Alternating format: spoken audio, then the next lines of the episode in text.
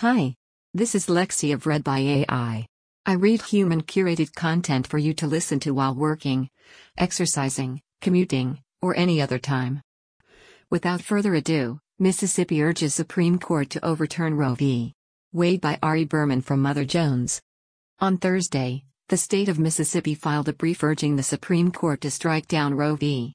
Wade, the landmark decision establishing a constitutional right to an abortion, and uphold the state's ban on abortion after 15 weeks of pregnancy.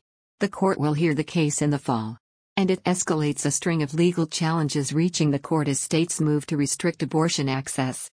This court should overrule Roe and Casey, said the brief, referring to the 1973 ruling in another case Planned Parenthood v.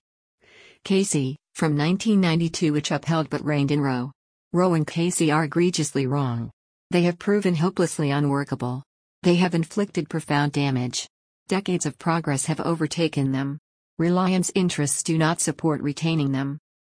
And nothing but a full break from those cases can stem the harms they have caused. When Mississippi Attorney General Lynn Fitch urged the court to hear the case last June, after the state's strict abortion ban was blocked by the lower courts, she said the questions presented in this petition do not require the court to overturn Roe or Casey. Mississippi's law was challenged by the sole remaining abortion provider in the state. But Mississippi has now taken a more radical position after Amy Coney Barrett, whose record on abortion rights swings hard right, replaced Ruth Bader Ginsburg, a staunch pro choice advocate, on the court, shifting a 5 to 4 conservative court to a 6 to 3 one. While the court has achieved many long standing goals of the conservative movement, gutting voting rights protections, overturning restrictions on money and politics, weakening the power of unions, overturning Roe has always been at the top of the right's wish list. This was exactly the situation Democrats feared when Barrett was confirmed to the court.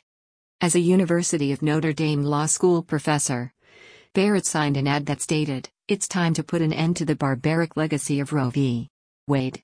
During her confirmation hearing, Barrett said she did not believe Roe was a super precedent that the court could not overturn, unlike decisions such as Brown v. Board of Education. That doesn't mean that Roe should be overruled, but descriptively it does mean that it's not a case that everyone has accepted, Barrett said. Leading pro choice activists, including RBG before she was nominated to the bench, have long warned that Roe is potentially a weak legal precedent and didn't go far enough to protect abortion rights. Barrett was confirmed just eight days before the 2020 election, when 65 million people had already voted. Even though Mitch McConnell blocked the nomination of Merrick Garland eight months before the 2016 election, who is now Attorney General under Biden.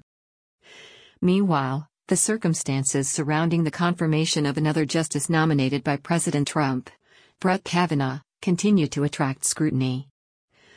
The New York Times reported on Thursday that the FBI received 4,500 tips about sexual assault allegations against Kavanaugh during a background check but forwarded the most relevant ones to the Trump White House, which suggests that serious accusations against Kavanaugh were never properly investigated before he was narrowly confirmed to the court.